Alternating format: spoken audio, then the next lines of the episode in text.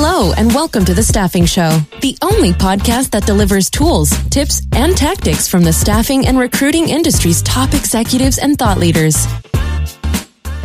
This episode is brought to you by Staffing Referrals, the only automated referral management platform chosen by smart staffing firms. Tired of wasting money on traditional job boards? Sick of reminding recruiters about promoting your referral program? Wish you could eliminate admin work spent tracking referrals and scheduling interviews? That's where Staffing Referrals comes in. Imagine transforming your entire talent pool into digital recruiters on behalf of your company.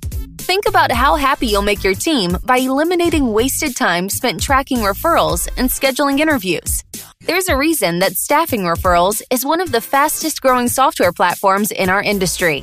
It's because staffing executives want to scale faster by automating recruiting processes. It's because with Staffing Referrals, you can actually see an ROI.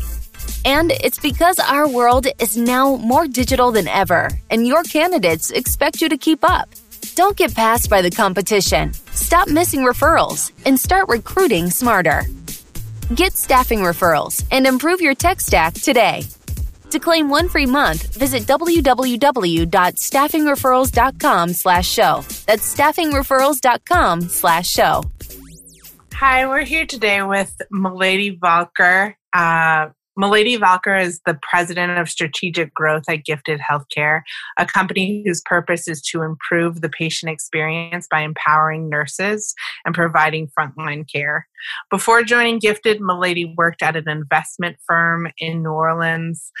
After Hurricane Katrina, she earned a master's degree in clinical social work from Tulane and specialized in treating families and children with PTSD and symptoms of trauma. She worked closely with children who were traumatized by the effects of the hurricane. When she joined Gifted 10 years ago, she found a way to combine her two passions building a strong business and serving others. She sat on the boards of the Children's Bureau, Daughters of Charity, Legacy Foundation, and the New Orleans Council for Community and Justice, and was named one of Staffing Industry Analysts 40 Under 40. Thank you so much for joining me again, Mullady. This is actually the second time that we're recording this podcast because we lost the audio for the first one or we didn't lose it. It was terrible and it had terrible screeching noises on it, and we didn't want to subject our listeners to that.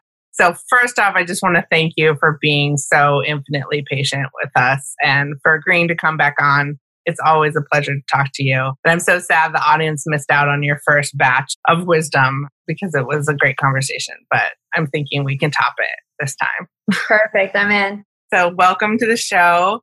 Again, you're a veteran. And so, I wanted to start with you wrote a really inspiring newsletter at the beginning of the pandemic back in April, which seems like two pandemic lifetimes ago already. and I was wondering if you could share some of it with our listeners. I think it's a really nice place to start off. Sure. We, in the beginning of the pandemic, sort of started writing State of the Unions to our company to kind of get everybody on the same page in an attempt to over communicate and create sort of some psychological safety for our teams because it was certainly a hard time as everybody remembers. But part of the first one that we wrote, I'll read right now. It reads While we may not have immediate answers to the new questions the shifting landscape presents, we are among the lucky ranks of organizations that have welcomed, albeit begrudgingly at times, the challenges that have been catapulted our way.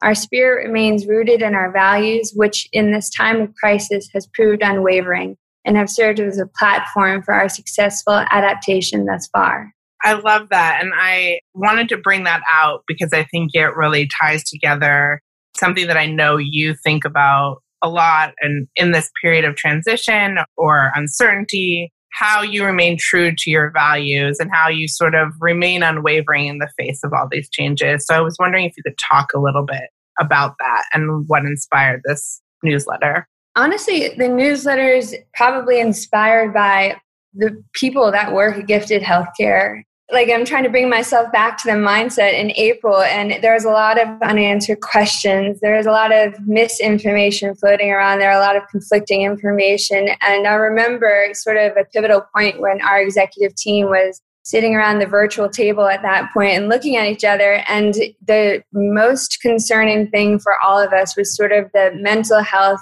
and the safety of the people that worked at Gifted Healthcare, both physical and psychological. And so we kind of took that common principle as our driving force and began trying to communicate with everybody as often as we could, kind of bringing everybody back to the shared purpose and what our value system was.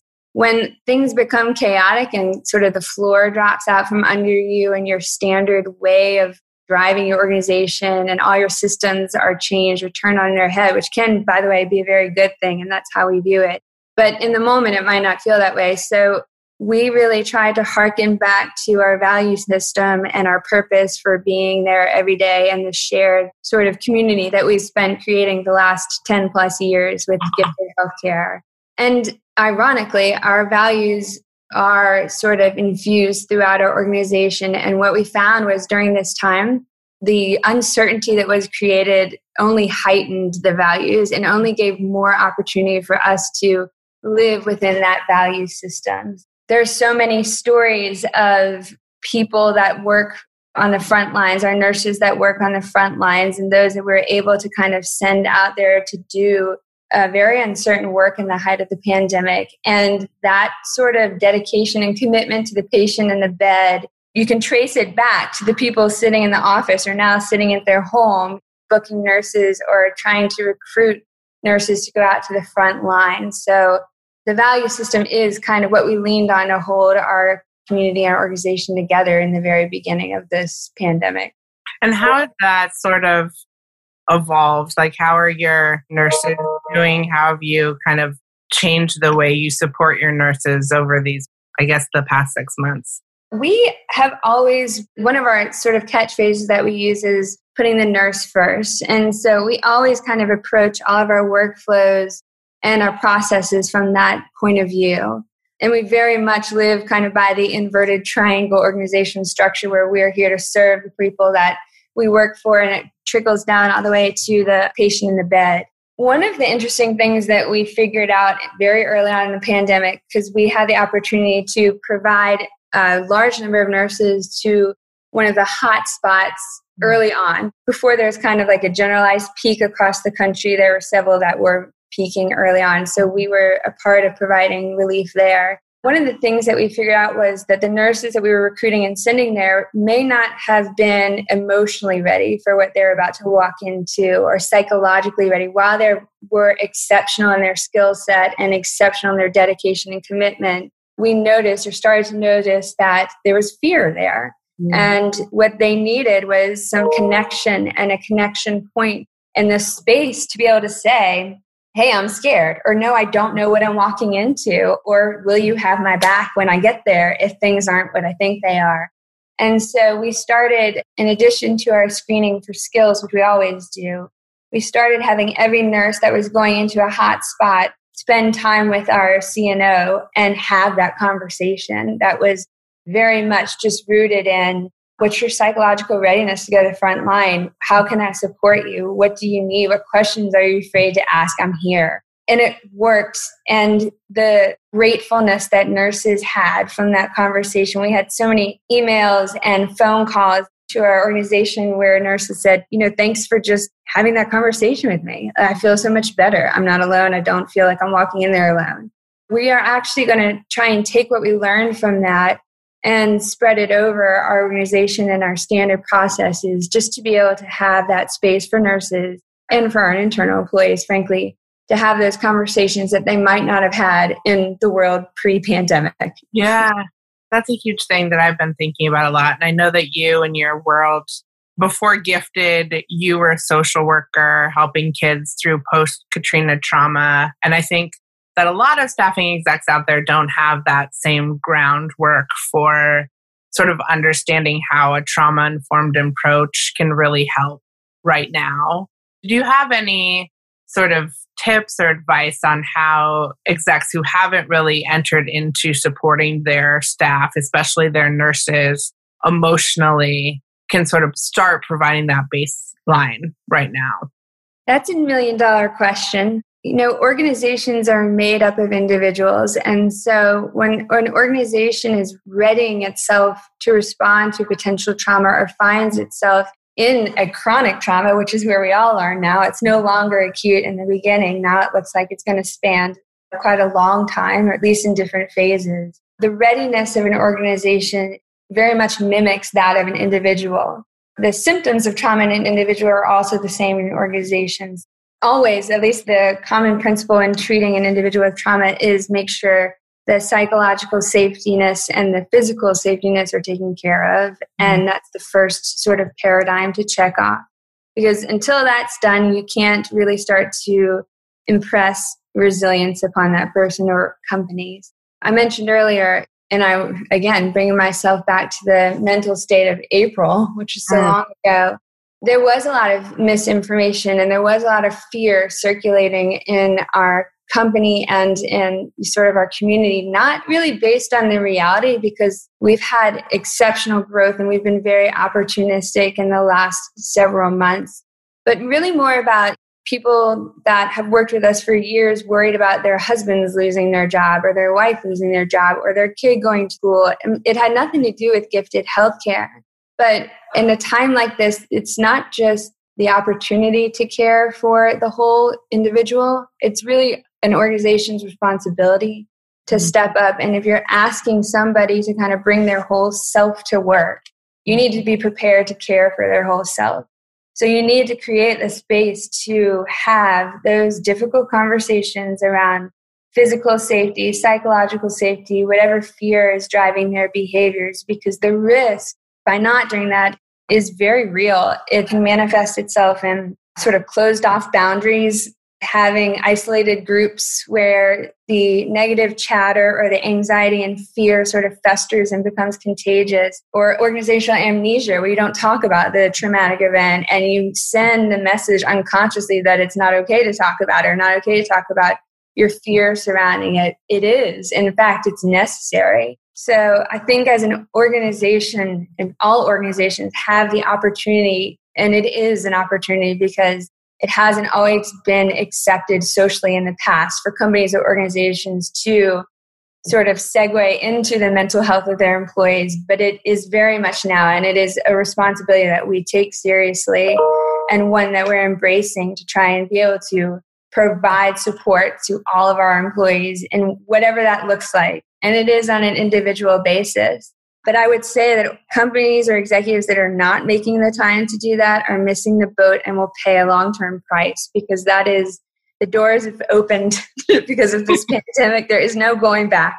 And that's a good thing, in my opinion. It really is. And I think it can help the culture of organizations in ways that are just beginning to kind of come to light. Yeah, it does. Like one constant I've seen, even though so much has changed so quickly, is just this real breakdown of the traditional ways that we used to do business, like in every single facet. It happens so quickly that I think it's easy to miss, but it's been just an entire sea change for a lot of businesses. And I think that what you're pointing to here, the ability to really honor the whole person and really start doing business from a human standpoint and not just giving lip service to being a people industry, you know, to actually thinking about people's emotions and how they show up and what their like physical and domestic realities are. It feels to me like it has a kind of revolutionary power to make people happier and to move business forward in an entirely different way. I totally agree with you. And the fun and exciting part now is that there's all new ways and tools to be able to do that. So now that most companies are either virtual or hybrid or know that it might, you know, revert to virtual in the future, there's infinite ways to create that sort of space now and to continue to build that trust and care for that person in, in ways that didn't exist before. Do you have any sort of like fun tools that you're using or any sort of like what is your entry point aside from your sort of baseline knowledge about being more emotionally supportive to your team but like do you have any things that you do that differently now that have really opened this up we are spending significant time and energy creating our director level. We've now started having meetings at least once a week in subgroups to have these conversations for an hour and a half or an hour. The topics are we're following a curriculum around sort of like how to optimize working from home. But a mm-hmm. very large portion of that is around mental health and creating connection now virtually between your peers and your team members. And so we are spending a lot of time arming our ranks of management and directors to be able to have that skill set and take it back to their respective teams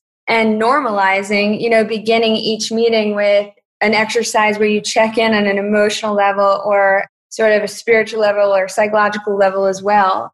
The risk now that everything is virtual is that you miss those moments where you can like walk by somebody's desk look at their face know they're having a bad day and say hey let's go outside. Let me talk to you for a minute. What's going on? Your head's down. You look like you've been crying. Whatever it is how can i help so I'm very conscious, and our teams are very conscious of how do you create those moments. Brene Brown calls them sliding door moments, where you, how you build the trust. And, and there's not a big grand thing that you do for people. It's really the smaller sort of moments that you don't walk past. Mm-hmm. So how do you create those sliding door moments virtually? Mm-hmm. And it really is so simple when you think about it. It can be as simple as going down the roster of employees randomly picking up a phone and calling them and saying, Hey, just thinking about you. How's your day? What's going on? We know that a lot of our employees' kids yeah. have gone back to school in the last couple of weeks. And so making the time to share back to school pictures of your kids, people, you know, checking in and making sure it hasn't added a significant amount of stress that's not manageable. One of our directors who's really talented at addressing some mental concerns or sort of emotional well-being created a different schedule for a mom who you know needed the three hours in the middle of the day to really sit with her child and do homework. So she reorganized the team around her schedule asked for volunteers to fill in. There was a plethora of people that volunteered to do that. So there is no quick way there's not one way to do it. But having the perspective and always keeping it top of mind that this is worth it. The energy that you're putting into this on an individual level will come back tenfold to the entire company is I think the thing that at least I think we're focusing on because we have had the benefit of hiring really smart, intuitive, emotionally intelligent people and if you just let them do it and do their magic, then it'll it'll spread.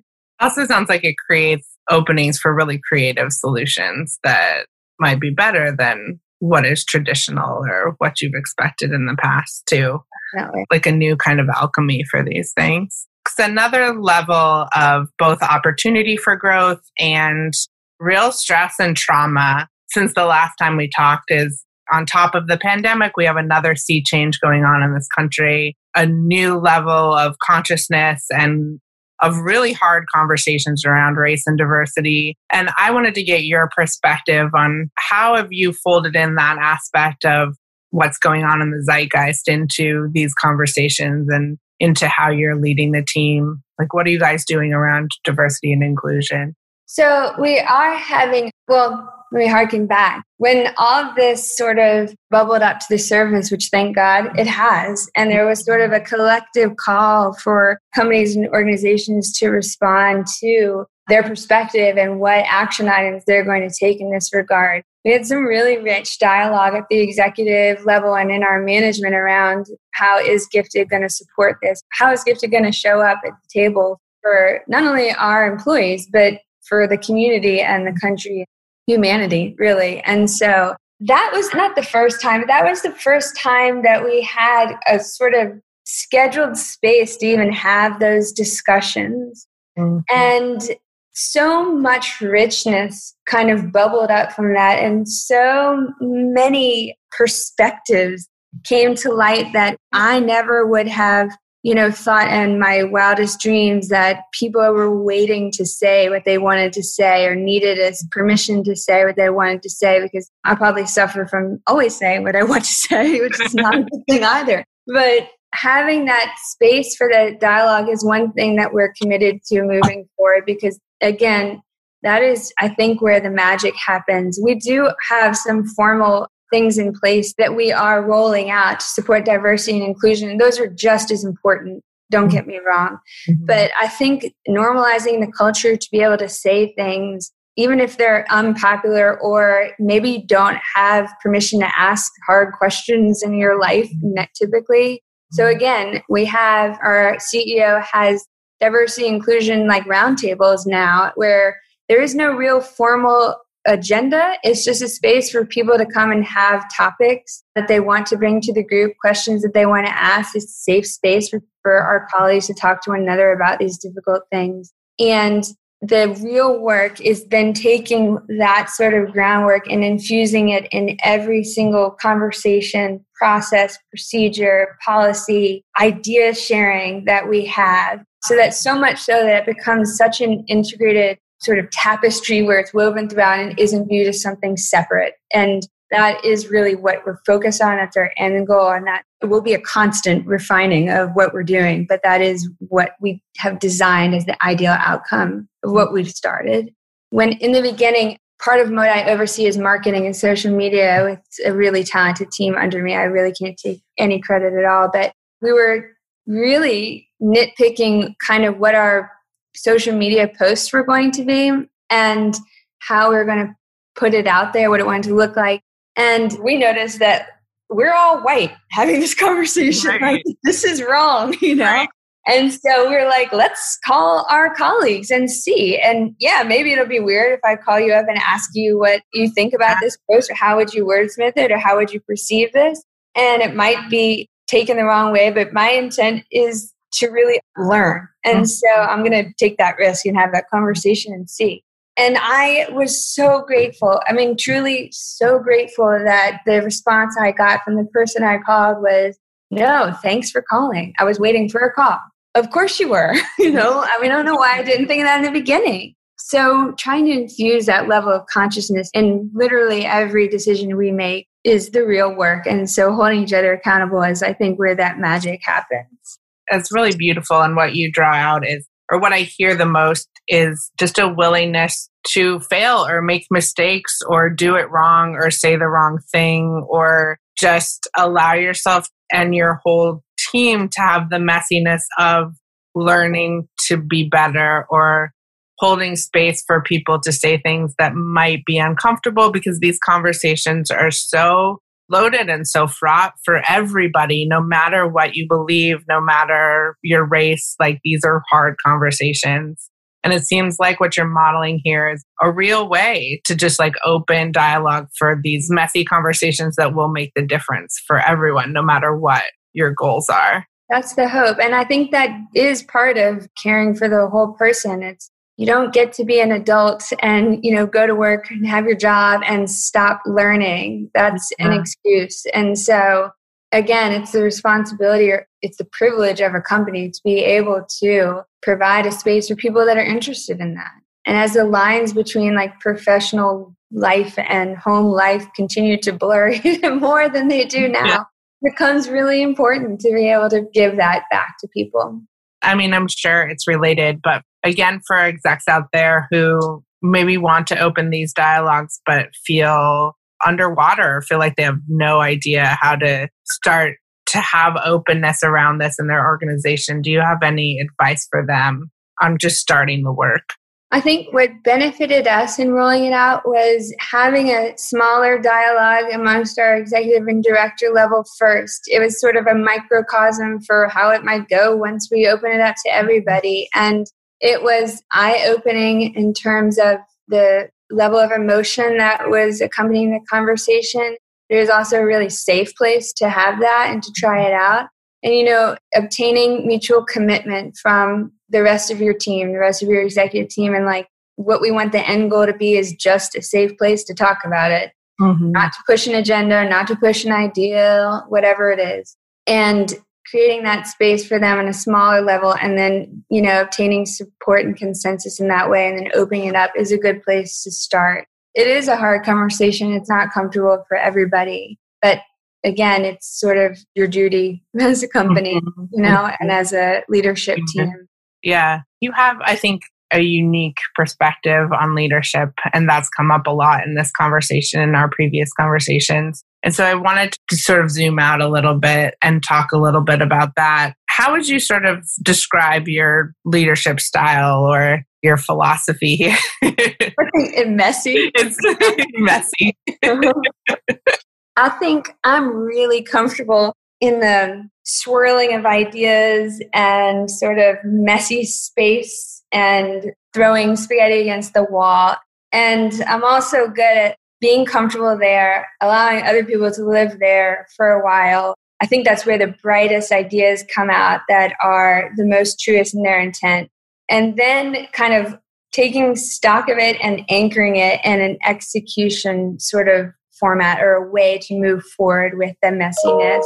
I can kind of span between the two spaces. I think what that allows me to do from a leadership standpoint is expect the same of other people. If you try something and it fails and it's a total disaster, I would much rather that happen than not try it all or sit in fear and not take a risk. Mm-hmm. And I would much rather, if I ask you a question for why you did something and I think it's dead wrong, but you have your reasoning, that's cool. We can work from there. Let's back up. Mm-hmm. But if mm-hmm. you tell me, I don't know, or I have no idea, just, I don't know, that was what it's supposed to do without any critical thought behind it, that drives me nuts. Like, I want the space for people to try new things. Everyone's leadership is so unique. And that's what makes an organization the best it can be is allowing somebody to be the leader that they can and supporting that especially as things become virtual and sort of the talent field becomes broader from where you are in your organization we want people that can come here and bring with them their authentic self because that is the differentiator for us mm-hmm. is hiring those people finding those people retaining them making them happy and helping them flourish. That is how we will grow. Mm-hmm. Drilling down within that growth and messiness, do you have any examples of like your favorite failures or the failures that like opened you up for immense growth, even if you didn't realize it in the moment? Yeah, probably my biggest failure, or I fail all the time, let me say that, but probably the one that I try and consciously carry with me every day was when I was a therapist. So before I joined Gifted Healthcare, I made the mistake of misdiagnosing a child that I worked with very early in the time that I was working with him. The way he came to therapy, he kind of presented with a cluster of symptoms that were similar to a mental illness. Mm. And in my mind, in early on, I had checked that box. And then the longer I worked with him, the more I realized that that's not what was happening. He did have those symptoms, but not enough to be categorized in that box. Mm. I had already put him there. And I missed valuable time in our treatment together. And I had missed other signs that would have pointed me and my therapeutic intervention in a different direction. And so I take that with me every day mm. to remind myself to not approach things from a fixed point of view and to not ever approach a problem with the idea of putting it in a box in any way. And so I very much try and remain and remind myself of that often. I feel like that's such a good lesson for now, especially when everything is so uncertain and there's such a push right now to try and know, to try and have some sense of being able to predict what's going to happen. And it's caused so much confusion and I think made things harder when people have tried to know. And I think it's such a good reminder to if you constantly allow for the fact that you don't know, that everything is uncertain, that you can't sort of assume that you've got the lock on what's going on, it allows you to be much more agile and responsive to reality. Absolutely. I completely agree with you. There's a lot of pressure right now to have all the answers. And mm-hmm. the fact is, nobody does. And people are smart enough to know that you don't. and so showing up and trying to give them is going to backfire. But you know bringing your curiosity and authentic self and the ability to say you know i have no idea but i know a b c d and that's good enough yeah. to keep going you know? Yeah. I think is something people can get behind right now. Totally. Is there anything that you've taken up during quarantine? Any sort of habit or change or behavior or belief that you feel like has really helped you get through well, I can tell you that What comes to mind for me is I'm a huge mythology nerd and I read a lot of mythology stories and myths. I don't know. I've loved it since I was a kid. So I find myself with some free time in quarantine now and a lot of alone time. And so I can read, which is a great sort of treat for me. And I read this story the other day and I was reminded, I loved it years ago and I had forgotten about it, but it's not a myth. It's more of a, a little tale, but I'll share it just because I find it interesting and it's top of mind. It's called The Story of the Angry Samurai. And it goes that there's a samurai whose warlord was killed and he goes to avenge his murder, which was what their duty was at the time. And he goes to kill the warlord that killed his warlord. And as he like unsheaths his sword to kill him, the warlord spits in his face. Rather than cutting his throat, he re-sheaths his sword and walks away. The lesson is that would he have killed the warlord in that moment, his intent and the intent of his action would have been tainted by anger and by his own motivation rather than that of acting for its own sake and acting because it was his duty and what his responsibility was. And so I've been thinking a lot because, you know, we've talked a lot around this already. Emotions are high there's a lot of uncertainty and certainly mine as well everybody's i'm not immune to that and so i've been thinking a lot of, of, the story of the angry samurai and how do i make a pause when i'm going to respond to something or respond to an email or on a zoom meeting and take a minute and really check my intent here like am i acting from a place of frustration anger impulsivity or is it really this needs to be said because the right thing to say I'm not a master at it, but I'm trying. Yeah. It's such a good point because I think so often conversations about how to lead or how to make the right choices are about what you do. But it seems like you're highlighting the fact that taking a pause, not acting for a second, for a hot minute, can make a huge difference too.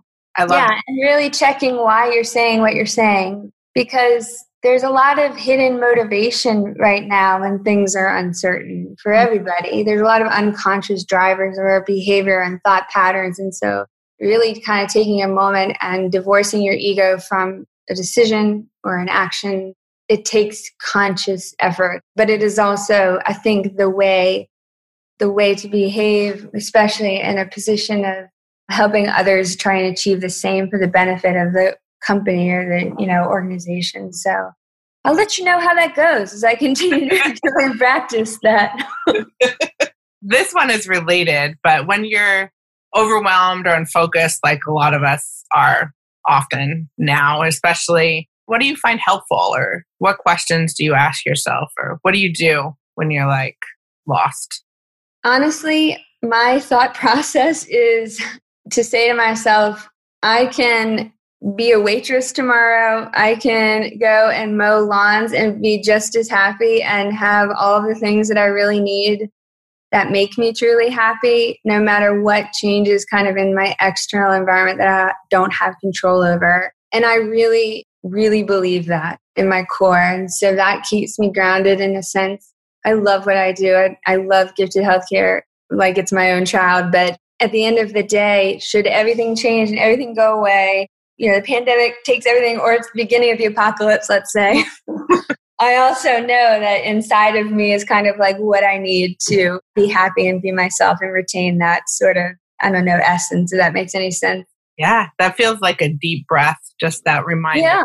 time that it's just like, this mm-hmm. is what's important, you know, what's right here. Yeah. And again, like I think that that is important for everybody to have. You know, it's easy, especially now with the blurring of home and work life to get your sense of self from your job or your sense of self from your whatever role your mom job wife husband whatever it is because it's so blurred. But at the end of the day if you can find the pause to really like tease out what is the essence of you you realize that none of that impacts that. You still have it and no pandemic or anything else can take it away. So that sense of i guess strength is helpful. It's what helps me. This is hard to say right now, but what are you sort of keeping an eye on for the future for Gifted, or what do you see down the line? What are you excited about? Everything. I'm excited about everything. I mean, I've never been prouder of the people that work at Gifted or what we've been able to accomplish as a collective whole because the pandemic happened. We, for whatever reason, just kind of jumped all in the same boat, started rowing in the same direction, and have experienced phenomenal growth. A real sort of reboost in our culture and sort of connectivity with one another. And we've opened up opportunities from a business standpoint that I don't think we ever would have looked at before the pandemic and have benefited from them greatly. A lot of exciting things sort of in the pipeline and down the road too. And I really believe that, again, our culture and just our ability to take a minute, come together, pick our heads up, and start rowing. Has positioned us really well for the future. And so we're very opportunistic. We talk about it at every executive meeting we have the excitement for the future. And so i see great things in gifted's pathway.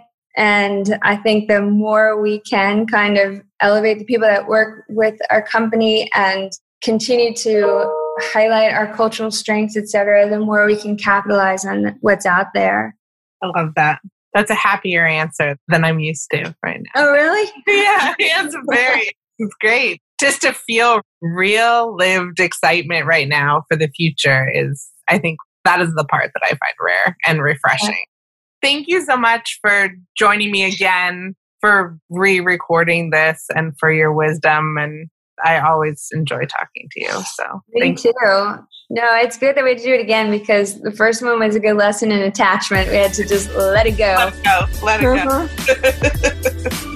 Thanks for listening to The Staffing Show. Don't forget to sign up for our newsletter at staffinghub.com to never miss an episode. Until next time,